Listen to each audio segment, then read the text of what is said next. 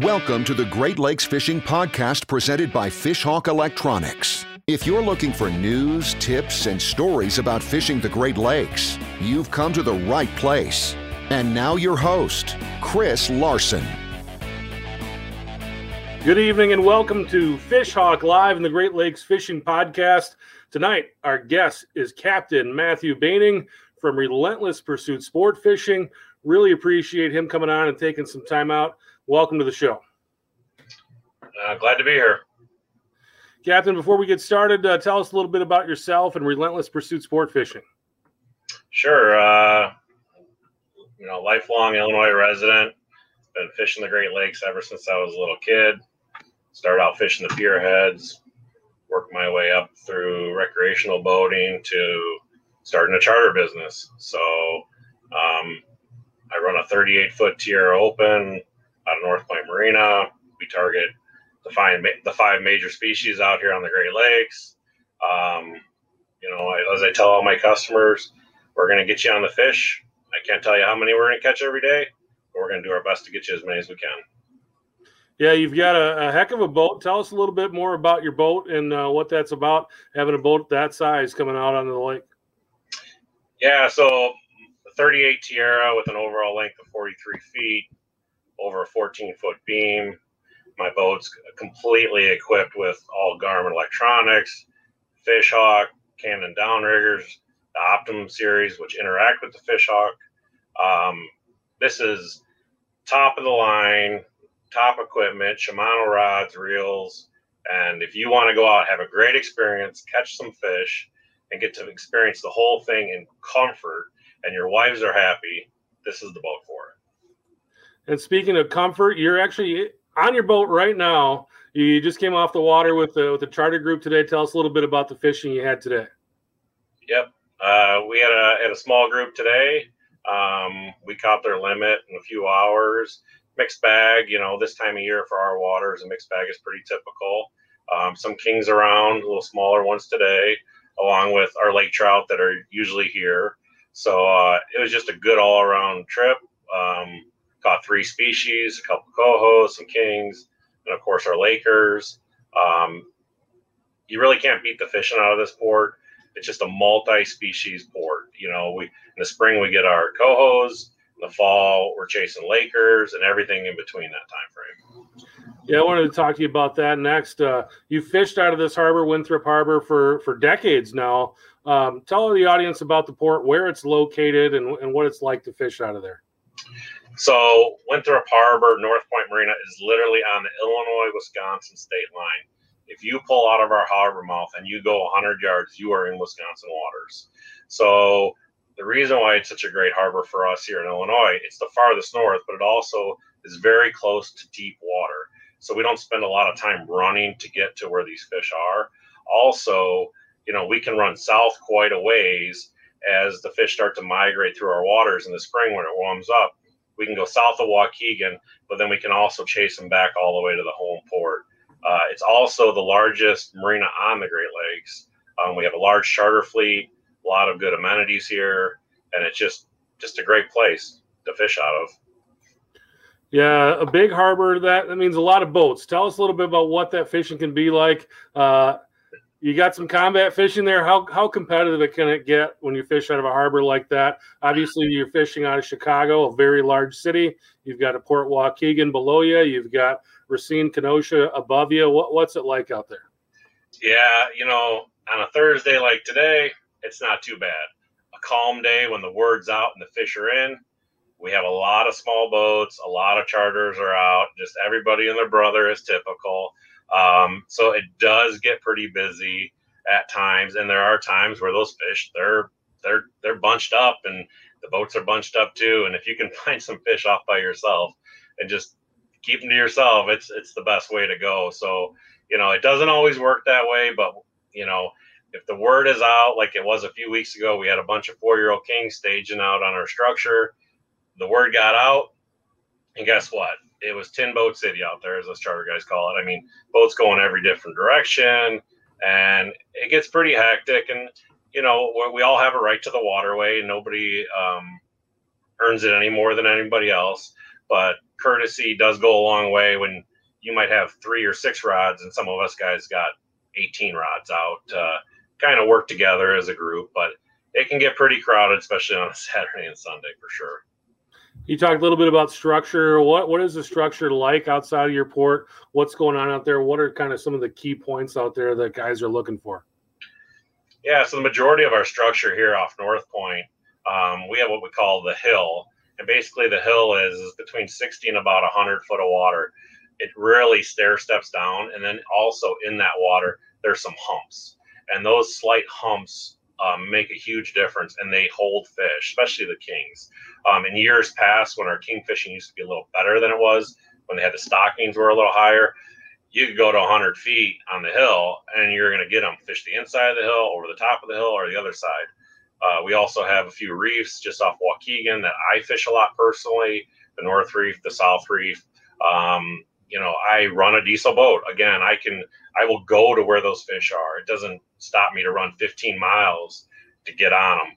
But those fish will relate to that structure a lot when it gets to be this time of year and we got kings nosing in the, you know, they're getting ready to, they're, they're staging right now and they're just laying there and we have a lot of warm water right now and they're right on the bottom with those lake trout and as soon as we could get a little bit of a blow and we could get our water turned up, it's going to be lights out in the next few weeks here. I can, it's, it's coming. It's just a matter of when the water turns and the fish move in a little better. So the structure is a key spot, and everybody wants to be in there when the fish are there, of course. And uh, you know, it's it's just fishing, so we all got to work together on it.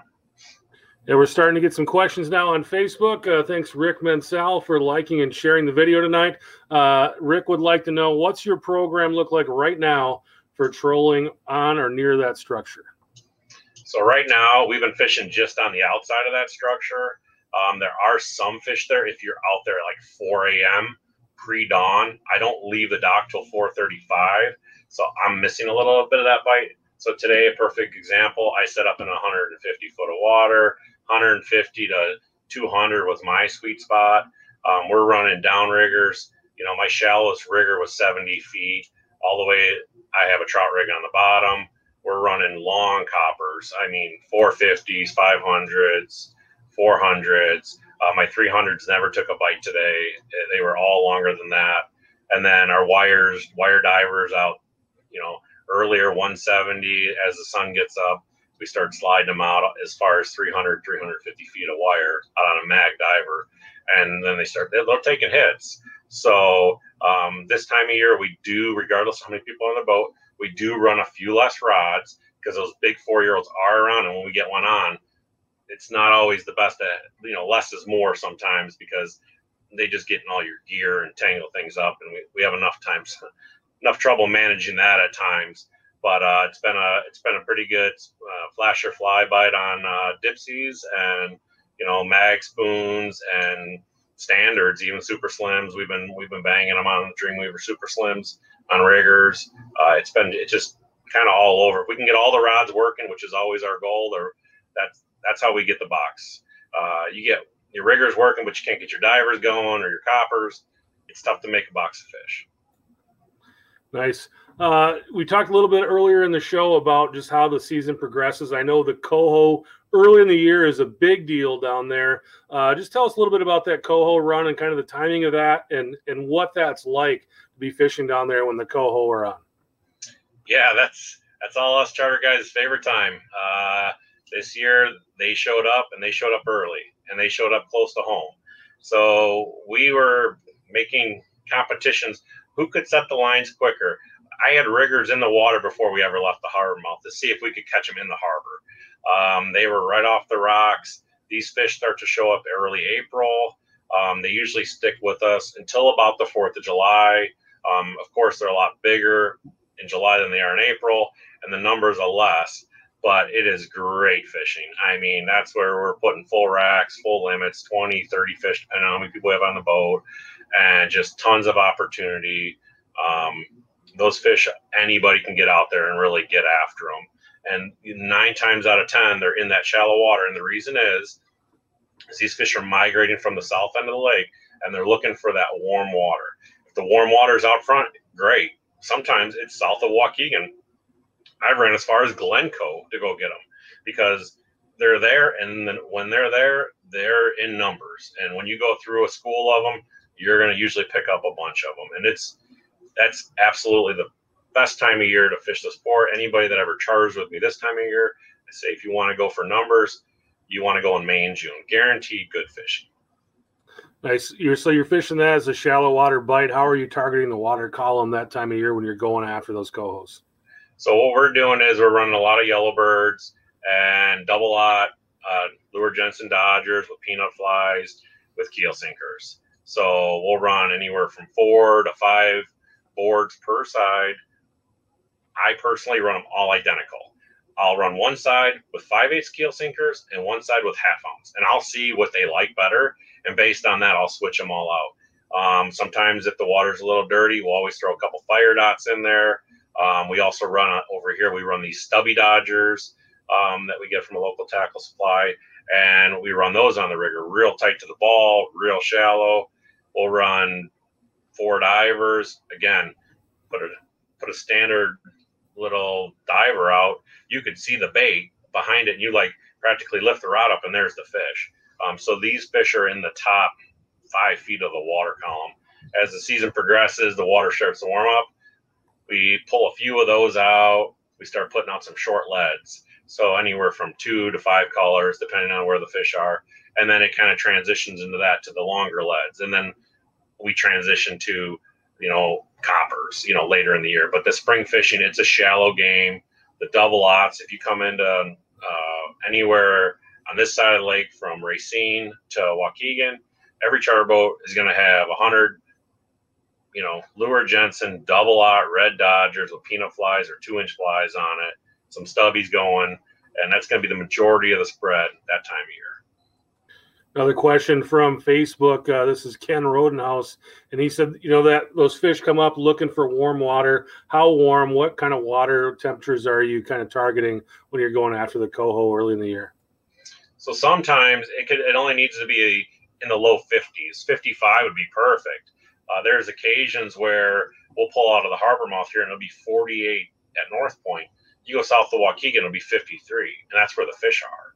So definitely when it gets into the 50s is def more consistent that we're going to get those fish. So, you know, water clarity plays a big part in that as well because, you know, depending on which way is the lake blown, is the mud line out, you know, a mile because we had a northeast blow and the water's chocolate milk. If it's chocolate milk, I'm not going to fish in there. I'm going to try to get to the edge of that mud line.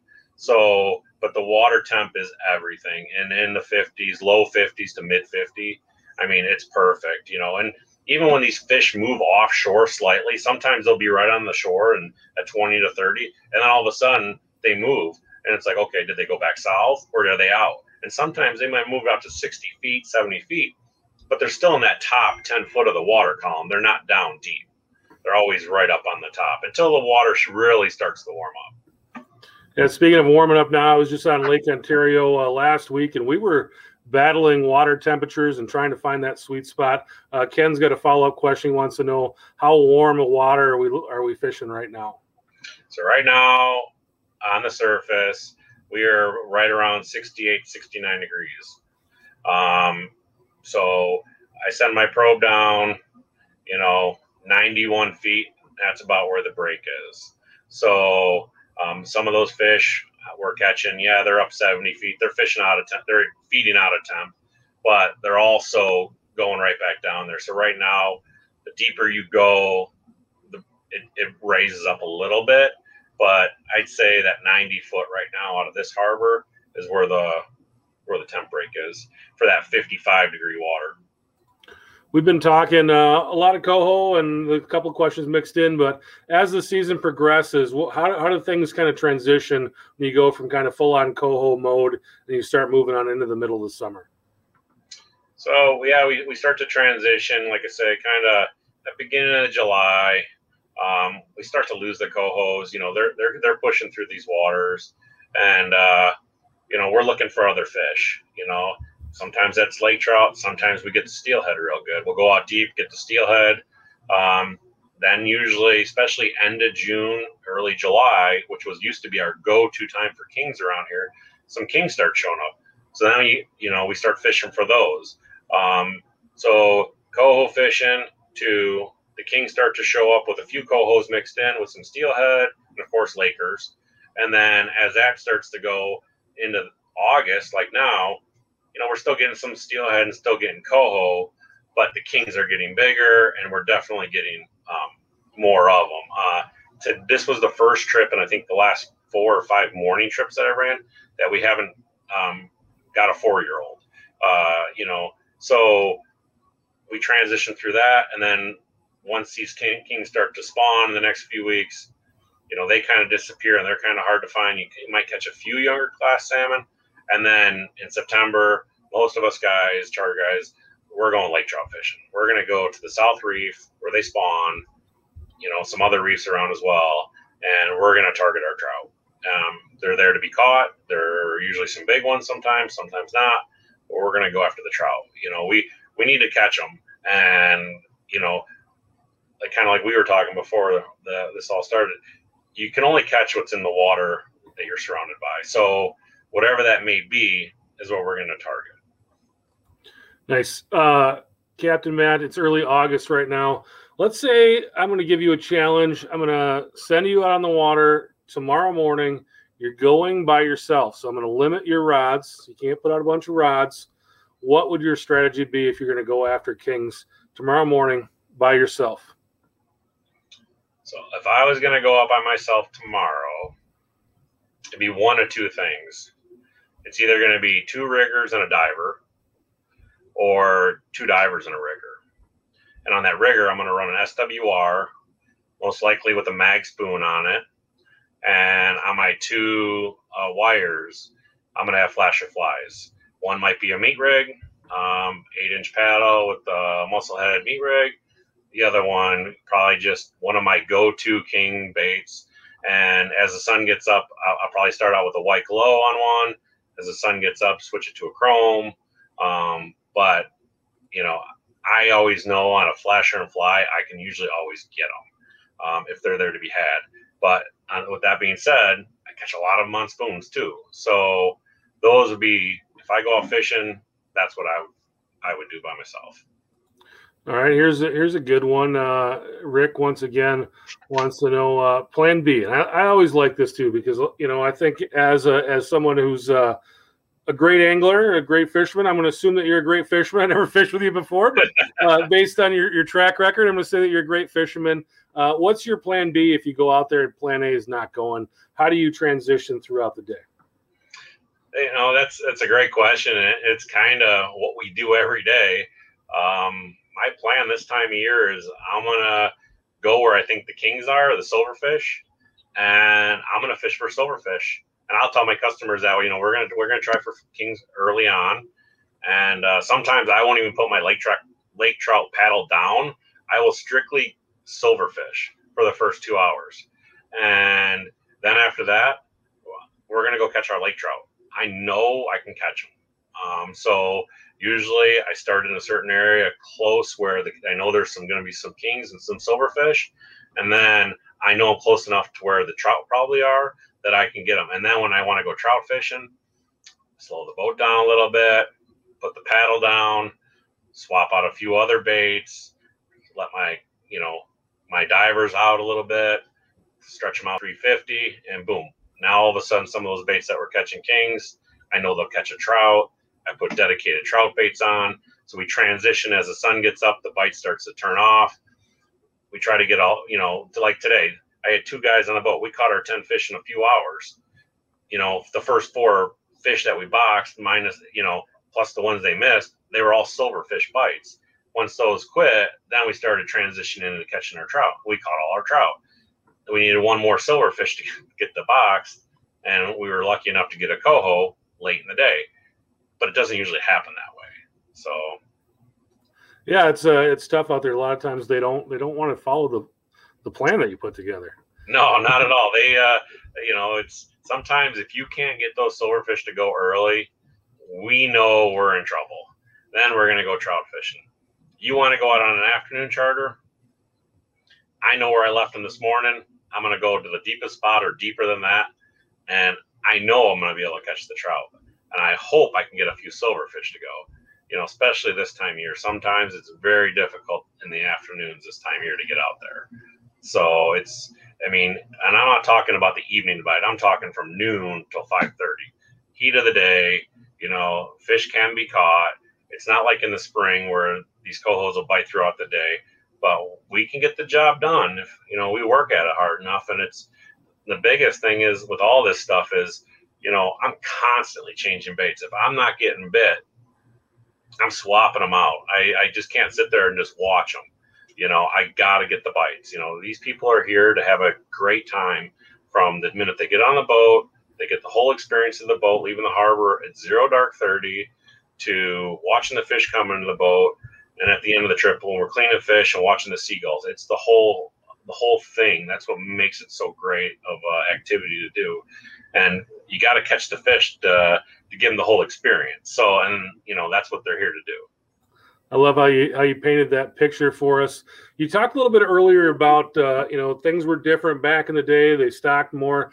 How, would you say that that your area has kind of changed since you've been doing this? I don't want to make you sound like an old guy, but uh, I did read your bio. It says you've been fishing this area for decades. So uh, how, how, have things changed kind of since you started to where it's at today, as far as uh, uh, Lake Michigan waters that you fish? Yeah, I mean, back in the day, I remember as a kid you know, and even in my 20s and you know, as recent as probably 2014, 15, 16, some of those years, we go to 100 foot, set up on the hill, and that's all you had to do. And it was like, oh, there's a cookie cutter 10 pound king. Oh, there's an, there's there's one eight pounds. And it was all kings, kings and cohos. You know what I mean? We didn't fish for trout. You didn't need to. Um, you know, yeah, we get a 20. A 20 was, was a good fish. Um, you know, and then they cut the stockings back to balance the predator prey model in the lake. And it's really made it where we have to target other species to get the fish because they're just not there to be caught. Um, this year, now they've increased the stockings the last, I think it's the last two years. And now we're starting to get some of those middle age class salmon mixed in with the four year olds and the little shaker kings that we always get this time of year. So we're starting to get a little bit of it to come back. But if it was to rely on kingfishing, oh, we'd be in we'd be in big trouble. You know, it's not like Michigan that you know those fish just pile up, or you go up to Algoma, they pile up. It's just not like that. The advantage we have is I fish some of those northern ports in my free time with my wife, and a lot of times you go up there in the midsummer, it's like if the kings are there, it's lights out. When they're not, it's terrible. And here, there's always something to catch. So you know, that is probably the one beautiful thing about our port. There's always something to catch. Um, it might not be what you want to catch, but you know, it's still fishing we're still out on the water having a great time. So, you know, it's better than a day at work. We talked a little bit uh, earlier before we went on about uh, some of the other fishing that you do, and uh, you brought it up there a little bit. Uh, some of the fun fishing you do. If you can't fish out of your home port, where else would do you like to fish on Lake Michigan? What are some of your favorite spots along the lake? So, you know, I fish. Um, I do run my boat for my personal use as well as my business. Um, I, w- I still run a few tournaments every now and again with uh, family and friends just as a, a break from the the chartering.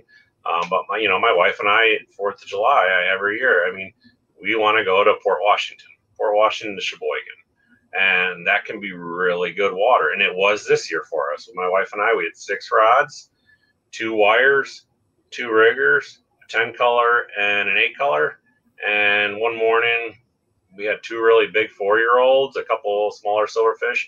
Within two and a half hours, we said, okay, that's good we we went into town and enjoyed the rest of the day. So for where we're at, that can be really good that time of year. You know, now Algoma, that's the spot to be if you really want to try to chase big kings. Um, in the spring, all the guys from Algoma they come down to our port. Why? Because they got no fish up there. So we get a big group of guys that come from Algoma every year. They come down, they join us in the charter fleet. Great bunch of guys. We have a good time with them and they fish our waters and they're coho fishing because they got no fish. And then it's kind of reverse. They get all the kings. We don't hardly have any. Now, again, they're increasing the stocking, so it is getting better than it used to be. But, you know, for a local port, you know, Racine's great. The River discharges really good into the lake, and they get a good return there. Waukegan gets a good return. Kenosha gets a good return. So the nice thing is where North Point is, even though they don't stock kings here, they do stock some steelhead and some browns and things like that. We're kind of in between all of these other ports that do stock. So we we benefit from them being stocked, you know, seven miles up the lake, eight miles down the lake, you know, we and you know, 16 miles to the root, you know. So to run up to to Racine to go fishing for myself, I'll do it all day long. I go up there to get fuel. So it can there's a lot of really good ports in this section of the lake. Um, but those northern ports, they're they can be pretty lights out at certain times of the year. You talked a little bit about fishing with your wife, and I think a lot of people when they try to make a decision to buy these boats and buy all the stuff they want to do to go do this. I think uh, part of that is just to spend more time with their family. For some, it's their wife. For some, it's their kids. Tell us a little bit about uh, you, your experience fishing with your significant other, and what's that like for you to get in the water with your wife? So yeah, my wife is uh, was born and raised in South Dakota, so I'm pretty fortunate. She grew up in the outdoors, and uh, her family still enjoys it to this day. And uh, so for her, it's it's second nature. Uh, the big water in the beginning was a little intimidating for her, but she did get over it. And uh, but if your wife's not on board with what I do, there'd be no way I could do what I do. I mean, it'd be, it'd be very difficult. Um, but you know, it's it's if you get everybody into it, you get you know my wife when we were up on vacation, first big fish bite, I make sure she got a, you know, I want her to reel it in. You know, I want to see her get that excitement and enthusiasm that customers do, or my children, the same thing, you know, to take them out. And, you know, the most important thing is to get these kids out fishing and the, and the spouses and the wives and, and uh, to share this is a great resource that we have. And, you know, and I, I say this about it to a lot of people about fishing in general. It doesn't matter if you're two years old or you're 102 years old. You can go fishing in some fashion. So it's something that you can get out, enjoy the outdoors, and go do it. So don't be afraid to take your wife with, take your kids with.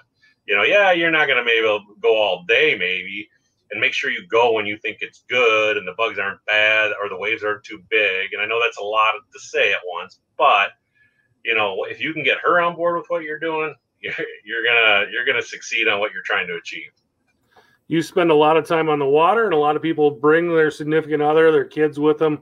What are some things that you see that kind of kill a day if you're trying to uh, bring somebody else along that maybe doesn't have a lot of experience out there? What are some things that people can do to make that experience a little little more fun for everybody? Yeah probably the probably the biggest thing is uh you know a lot of people don't really understand that lake michigan along with all the other great lakes is more of an inland sea than it is a lake. And you get a lot of people they get seasick or aka the lake michigan flu as we call it and it ruins their trip. Or one person will get sick. And it's like if i say it's going to be rough it's going to be rough but it's going to be fishable. And to take you know an anti-nausea medication don't be up all night the night before you know those are important things. Also, you know, go into it with whatever you are with an open mind. Um, you know, we do get customers. Oh, I want to catch, I want to catch my limit every time. Okay, well, we're going to do our best, but go into it for the experience, and you will be pleasantly surprised at the end. Um, if you want to go meat hunting, it's it's not really you know yeah we're going to catch a lot of fish, but don't think of think of that. If you really just want to fish, you can go to a grocery store. You're going out here to have a great time. And, you know, so set your expectations where they need to be. Make sure you take your anti nausea medicine if you think you might even get seasick. And just be prepared with rain gear, you know, all the things you need to be on the water for the day.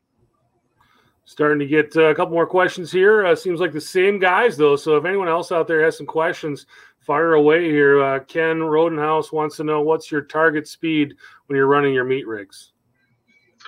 So, like any flasher fly, these, you know, I like that two three. You know, if if I'm not uh, one of those people that says it has to be at a certain speed. I'm, you know, you can catch a trout at one nine, you can catch a salmon at one point nine miles an hour, you can catch them at two five. I let the tell the fish tell me for that day the speed that they want, and the current sometimes plays a role in that. And you know, I go out there if I'm anywhere from two three to two five, I'm gonna let it ride for a little while until I see get all my rods in the water. I haven't got bit yet. I'm gonna start adjusting things. I'm gonna change my angle and the current. I'm gonna slow my boat down. I'm gonna speed my boat down. I'm gonna really start to figure out, you know, why I'm not getting bit, especially if I'm marking them on electronics. All right, here's another one uh, from David Hallback. He'd like to know if you ever use cut plug herring. And I guess the second part of that question for me would be, uh, if not, what are you using for meat on your meat rigs? So I do buy the meat strips from the local tackle shop, occasionally uh, Pacific herring. Um, I also, when these alewives are in the harbor uh, earlier in the summer, I will dip net them and uh, brine them and flay them myself and vacuum seal them in packs of three. So I only like the side with the tails because I'm sure that's going to be his next question. All right, uh, one more question here. This one's from Rick again, and we did talk about this earlier in the show. You were talking about uh, different different amounts of stocking efforts, and uh, a lot of that, you know, they pulled the stocking back down because they didn't think the bait fish population was right. Uh, how do you feel the bait fish population in the lake is right now today? It's definitely better than it was. Was it like it used to be? No. Um, but it's better. I think the stockings help, or reducing the stockings definitely help. And the proof is even in the size of the fish we're catching. You know, people are catching 30s, they're catching close to 40s. I mean, you know, personally, I'd rather catch four that weigh 18 pounds than one that's 30. That's me. I have a lot of people on the boat. I want to reel them in. And sometimes just because of that extra 10 pounds, they don't always fight any better when they get to that size. So to me, it's a numbers game. Yeah, everybody wants the hero fish. They all want the state record. Um, but at the end of the day, if they're 18 or they're 28, you know, I'll take them any way I can get them. Yeah, they're they're good fish, and like you say, a lot of times the bigger they get, uh, the fight isn't quite as good. And I I, I think uh, probably the the table fare uh, gets a little bit lackluster the bigger they get as well. I couldn't agree more. Yeah, they get you know, when we get these big ones in, you put them on the table and they're like, holy cow, that fillet is huge. I'm like, I gotta, I gotta slab it out. Otherwise it's going to fall apart. It's just too much meat, you know, and for sure. I mean, the, the biggest one we caught on the boat this year, a customer caught was a 28 It's a big fish. And, you know, but did it fight any harder than an 18 or a 17 I caught? No.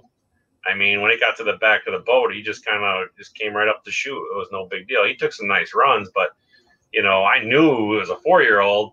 I didn't quite realize how big he was until we put him on the back deck. All right, you talked a little bit about uh, seeing them on the electronics. You told me a little bit earlier that you're running Garmin. Tell us a little bit about some specifics on the electronics you're running and why you chose those for your boat. Sure, I uh, I have triple chart plotters on my boat. Uh, I have a Garmin 8617 and two Garmin 8610s. Um, I run mid-range chirp along with Clearview sonar, and I have the Fishhawk, like I said, XD interconnects with my Cannon uh, tournament series, uh, Optimums, Garmin Autopilot, Garmin Radar, and you know, I got hooked on Garmin several years ago, and every boat I, since then, um, I just it's what I know, and Garmin is really easy to work with and use. Their customer service is great, and I just personally like their electronics. All right. We talked earlier. You said you said uh, you know when the guys come down from the ports of the north, hang out with you guys on Winthrop. What is that like? Tell me a little bit about the atmosphere on the docks between the charter captains. I mean, give us a peek behind the curtains what goes on when when all the the the paying customers leave and it's just you guys hanging out there what's that like so there's they definitely work together as do us and i'm a member of the north point charter boat association and we have several members and we all respect each other for sure do we all talk to each other on the phone Mm, no.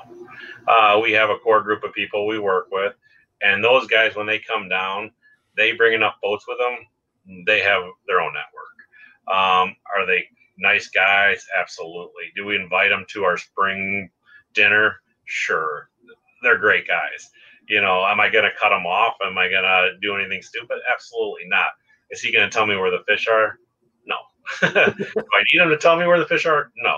So, you know, they definitely, there's definitely a little bit of that. And it's like any port you go to, there's always uh, some friendly camaraderie slash competition amongst us. And, uh, you know, who, uh, who gets the big ones and who doesn't. And, you know, you know, some days, you know, I, I might catch more than the next guy. And then other days, guess what? He'll outfish me.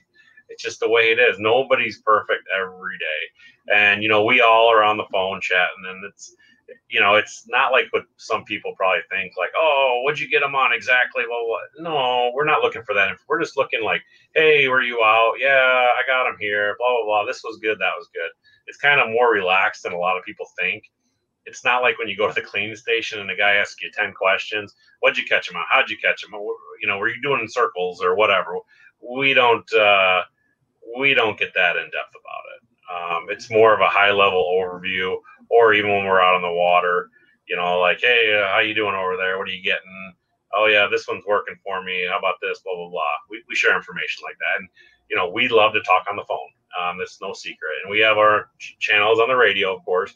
But if we can talk on the phone, we will talk on the phone for sure. All right, that's a good look inside. But what's something about being a charter captain that most people don't think about? If everybody's like, "Oh man, this is a dream job to fish all all the time," what's something about being a charter captain that most people don't realize? Uh, the long days, the maintenance, the cleanup after everybody leaves, the prep before they all get there. Um, it's a boat; they all break, and you got to keep throwing money at them to keep them in top running condition and and the cleaning. Just because I get back to the dock for the day doesn't mean I'm done. I gotta scrub my boat. I gotta clean my boat. I gotta get prepped for the next. You know, it's a business, so I'm reaching out to my customers for the next trip. I'm, I'm trying to look at the weather. Um, yeah, at the end of the day, we got to go fishing a lot, you know, and that is partially why I do it. I love to fish, and you know, it's it's a way I get to do it. But there's definitely a lot of work that goes behind the scenes to be out there that many days a week. All right, uh, here's another one from Facebook, another one from Ken. He says, What do you think the best cannonball is for the fish hawk? He says he thinks his pancake weights are causing erratic readings. Ken, if you've got trouble with that, I'm going to let Matthew uh, answer the question with what he uses for cannonball. But Ken, go to our website tomorrow, uh, sometime during business hours, and drop on our chat there. And we have uh, product specialists always waiting uh, to answer those types of questions. They'll certainly be able to help you out, and they'll ask you a few questions uh, about specifics about what you're doing, but uh, they'll get you going. But Matt, what's your favorite cannonball for fishhawk? So on mine right now, I actually run a 15 on my probe rigger and the only reason that for that is is safety. uh, I have had the cable snap, the safety cable in between the probe and the weight. Uh, I don't run a true pancake on that, but I run the modified one where it's it's a fin weight, but it's probably an inch wide. Um, there's a there's a I think they're called Willie T balls or something like that. It's a rubber coated one. I run those. I've ran round balls on them. I mean, I run 20s and 15s on all year long. I don't switch them and uh, I've never noticed a difference or a problem with that. Um, the thing of it is, is regardless of what you're doing, that probe can pivot on that cable. So depending on what the current's doing, anyways, you know, I don't, I don't really think your uh, weight is affecting that. I think what you're seeing is is the current. Um, today, you know, this time of year, we get a lot of current, and you go in one direction, and I can see my speed over ground is like, let's say, two three, and at the ball I'm doing two two, two whatever two four. Then all of a sudden I turn and go the other way. Man, I'm like I'm like I could I just tell them my noise in my boat. Like man, I'm almost going three miles an hour on the surface, but down there I'm only going two two, and it's just it's it's not the ball, it's it's the current that's it's changing things. And you know the, the biggest advice I can give to you or anybody, especially when you're fishing deep, you look at the back of your downrigger cable If that downrigger cable is not going straight off that boom, stand right behind it. If it's not straight, you're not doing it right. If that cable is off to the side one way or the other, your presentation is not looking right. It might not be the way you want to go, but when you get that cable straight, I can tell you at least your gear is running straight in the water, and that probe will work better for you as well, and you will catch more fish. So there are days you just can't do it because of wave action, but if you can, get that cable straight right behind the back of the boat, and you will have way better success. That's a great tip, Matthew. Uh, it's been a nice time talking with you. We're 41 minutes in right now. Is there something that you wanted to talk about tonight that I didn't ask you about? Uh, no, I, uh, you kind of pretty much covered everything. Um, I will say on a larger boat like mine, um, the Cannon Optimum, you know, tournament series downriggers I run make my job a lot easier. Uh, a 38 Tiara has, you know, a couple steps to the helm deck. Not that I can't step up there look, and as I am back and forth adjusting my speed, watching for boat traffic, but all I got to do is lean over, and I have the extra sonar on the one downrigger. I can see my down speed, I can see my probe speed, the temp, and everything. I'm so I'm paying out line, and I'm setting gear, and all I do is got to keep glancing down, and I will run that same screen on three of my four downriggers. So if I'm on the port or starboard side of the boat, it does not matter. All I got to do is glance down and it's backlit. It looks like looking at your phone. I don't have to pull out a flashlight, put the cheaters on to see where where they're at. Um, I know exactly, and you know they pull a twenty pound weight. It's and they're fast. So I I really like them. I love that they integrated with Fishhawk on it. It, it, it makes my life easier.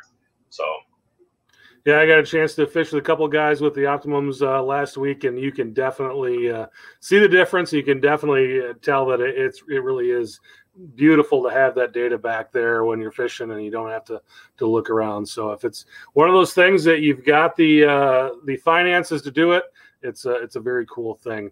Uh, Captain Matt, if uh, people are interested in finding out more about you, what's the best way to do it? The best way to is go onto my website, relentlesspursuitsportfishing.com. Uh, you can go right on that page. Uh, you can kind of see what we're doing. We also have an Instagram page uh, along with a Facebook page, Relentless Pursuit Sport Fishing. Um, you know, basically what you see posted, good or bad, is what's on there. There's some trips aren't as good as others, and we don't hide anything. It is what it is. Uh, so you know, you can book directly online through my website. You don't have to call me. You can see my calendar. You can see what date you want to go, what dates I have available. If you do have additional questions, more than happy to take your phone call to answer those for you. But other than that, the website will pretty much cover every question you can imagine. Um, other than that, yeah, it's it's a great resource that we all have at our disposal, and it's one of those things. If you're thinking about getting into fishing, you're not sure or you're a recreational guy and you're having mediocre success, you know, going on a charter is a great way to cut that learning curve. Uh, I know for myself, uh, anybody that asks me any questions, I'll tell you everything I know when you're here. Uh, you have my full attention, and I will be more than happy to share that information with you. All right. Thanks so much again, Matthew. Uh, Captain Matthew Baining. Also, uh, Rick Mensel, you're going to win tonight the uh, Fishhawk swag package. Go ahead and drop us a line with your address of the private message there on Facebook, and we'll get that out to you. Uh, next week, we're going to have Trevor Sumption on from Fishhawk, my boss. And uh, we've actually been getting a lot of questions. People have been asking about Fishhawk and we don't really answer it on the show. We like to talk about fishing, not about fishhawk. And we decided, you know what, we're going to try to answer everything that you've thought about uh, fishhawk and all the questions that you get. We're going to try to answer those next week. So if you've got questions about fishhawk, make sure you join us next week for Fishhawk Live. For Captain Matthew Baining, I'm Chris Larson. Thanks again for watching and listening tonight, and we will talk to you next time. Thanks for listening to the Great Lakes Fishing Podcast presented by Fishhawk Electronics. For more information on fishing the Great Lakes, visit our blog at fishhawkelectronics.com.